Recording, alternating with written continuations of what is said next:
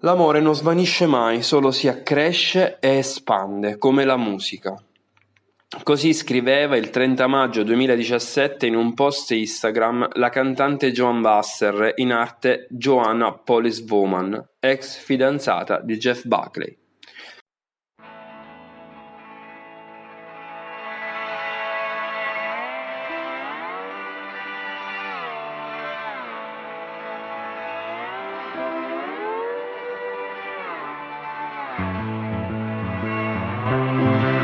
Jeffrey Scott Buckley, meglio conosciuto come Scotty, perlomeno in età adolescenziale.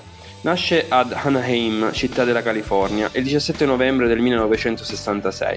È figlio di Tim Buckley e Mary Gibbert, figlio d'arte, il padre cantautore e cantante e la madre violoncellista. Vivrà con la madre perché il padre, ancora prima della nascita, abbandona la madre per andare a vivere a New York in cerca di fortuna. Un bel giorno il patrigno Romo Rhodes gli porta a casa il 33 giri di Physical Graffiti di Led Zeppelin. Verrà ricordato dallo stesso Jeff per il suo contributo nella crescita personale e musicale. Infatti è proprio il patrigno che lo introdusse all'ascolto di artisti quali Led Zeppelin, Jimi Hendrix, The Who e Pink Floyd. Dopo la morte del padre Tim per overdose decide di farsi chiamare con il suo vero nome, pur continuando ad essere chiamato Scotty dal resto della famiglia. È intorno ai 5 anni che inizia a suonare la chitarra acustica e a 12 decide di diventare musicista, ricevendo in dono l'anno successivo la sua prima chitarra elettrica, un'imitazione di colore nero di una Gibson Les Paul. Jeff si appassiona a diversi stili di musica, dal jazz, dove suona con il gruppo della scuola, al progressive rock. Ascolta band come i Genesis di Peter Gabriel, gli Yes e i Rush, e al jazz fusion come il chitarrista Aldi Meola. Tutti questi stili contamineranno la sua musica in avvenire. Lascia il paese natale per andare a vivere da solo ad Hollywood, iscrivendosi al Guitar Institute of Technology e completando il corso di studi della durata di un anno.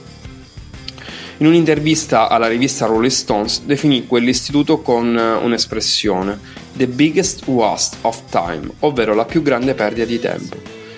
Ero attratto da armonie molto interessanti, cose che sentivo in Ravel, Ellington, Bartok. Tra il 1986 e il 1990 lavora in un hotel a Los Angeles e suona la chitarra in un circuito musicale locale, cimentandosi in genere quali il jazz, il rock e l'heavy metal.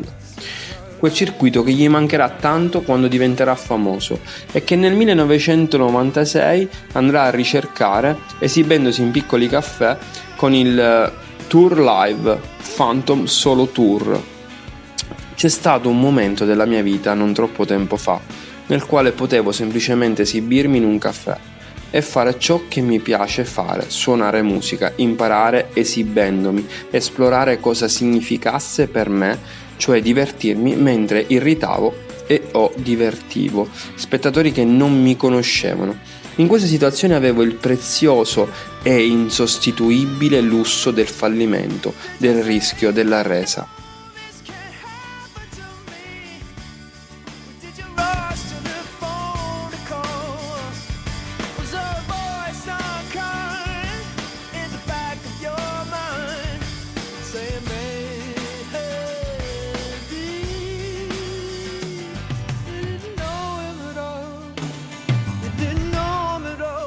Ho lavorato duramente per mettere insieme queste cose, questo ambiente di lavoro. Mi piaceva e poi mi è mancato quando è sparito.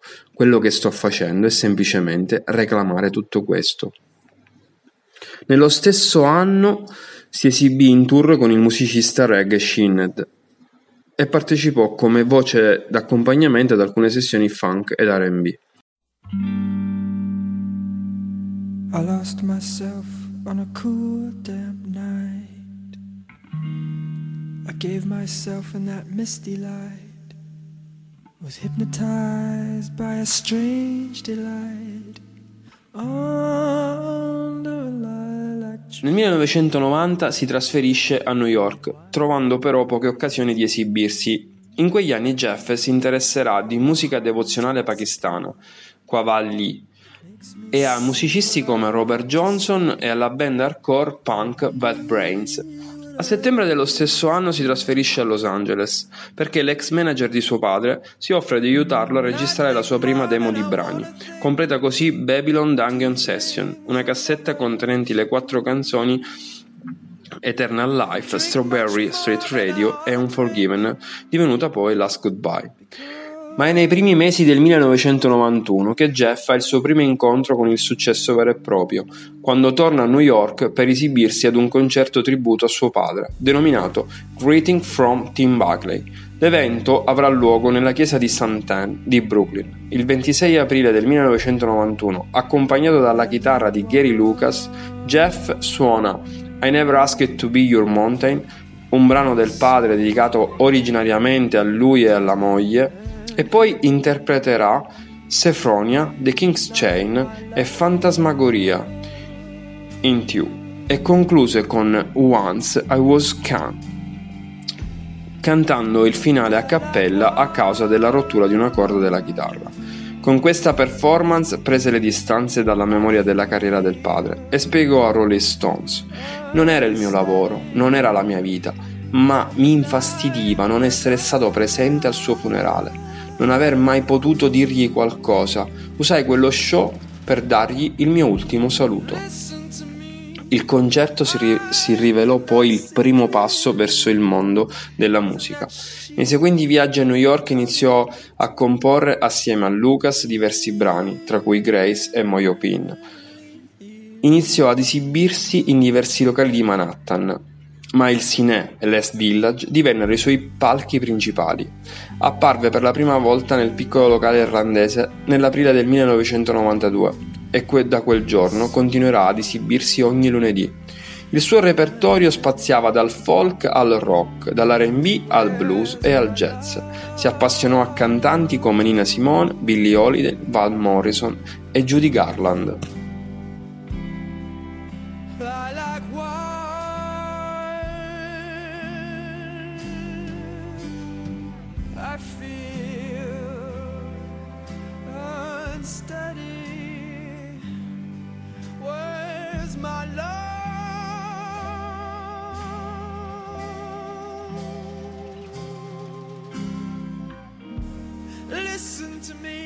Suonò cover di Led Zeppelin, Bob Dylan, Elton John, The Smiths, Leonard Cohen e Robert Johnson. Interpretava i suoi brani presenti in Babylon Dungeon Session, oltre a quelli appena scritti con Lucas. Si fece notare da alcuni manager di case discografiche e nell'estate del 92 fu contattato dalla Columbia Records, con cui firmò ad ottobre. Tra il luglio e l'agosto del 93 registrò il suo primo EP che venne pubblicato il 23 ottobre, con il titolo Live at Cine. Nel gennaio del 94 partì il suo primo tour da solista e continuò fino in giugno, che seguì un tour accompagnato dalla band denominata Peyote Radio Theater che durò fino ad agosto, a supporto di artisti tra cui i Pretenders, Chris Cornell dei Soundgarden e The Age degli U2. Grace fu pubblicato il 23 agosto del 1994, oltre a sette pezzi inediti L'album include tre cover, "I Like Wine, basata sulla versione di Nina Simone, Corpus Christi Carol di Benjamin Britten e Alleluia di Leonard Cohen, che gli portò il successo per via dell'eccellente interpretazione, come la definì il Time.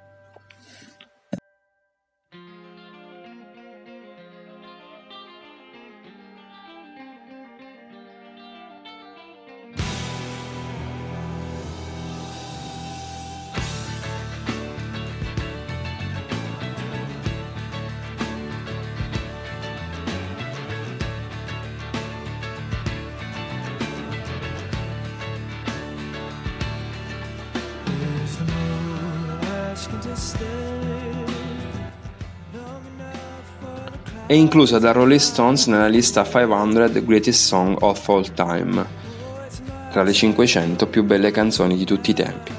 I critici furono entusiasti e fu definito un capolavoro romantico, divenne disco d'oro in Francia e negli States, oltre che ancora disco di platino per sei volte in Australia. Jimmy Page disse il mio disco preferito del decennio e Bob Dylan replicò uno dei più grandi compositori del decennio e David Bowie definì Grace come uno dei dieci dischi che avrebbe voluto portare con sé in un'isola deserta. Tra il 94 e il 96 trascorre gran parte del tempo in tour in molti paesi dell'Australia fino al Regno Unito.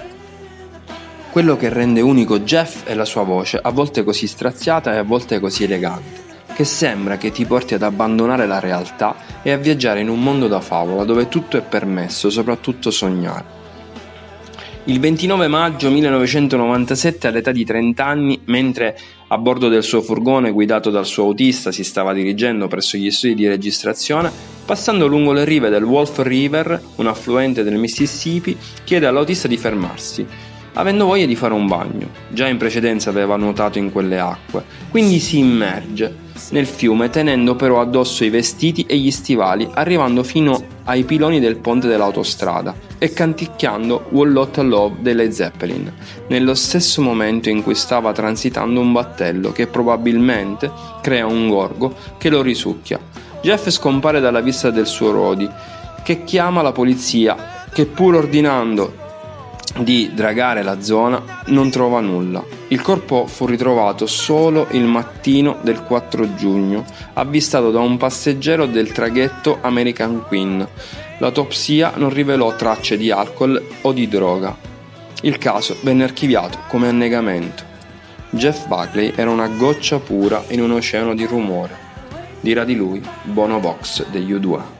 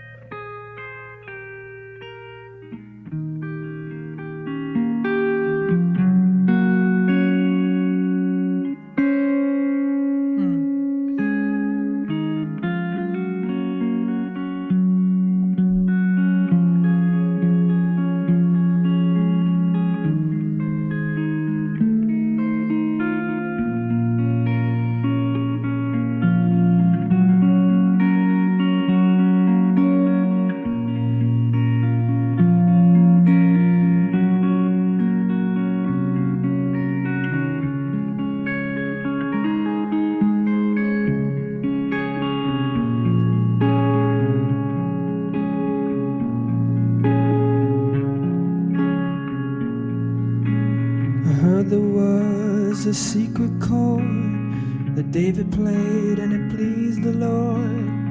But you don't really care for music, do you?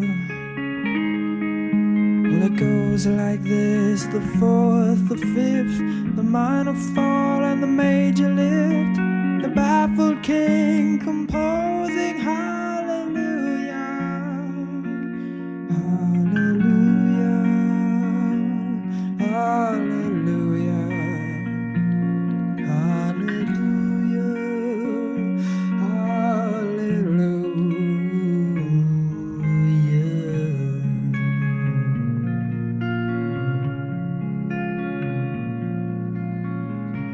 Faith was strong, but you needed proof. You saw her bathing on the roof. The... Avete ascoltato Wiki Rock, pillole di storia della musica.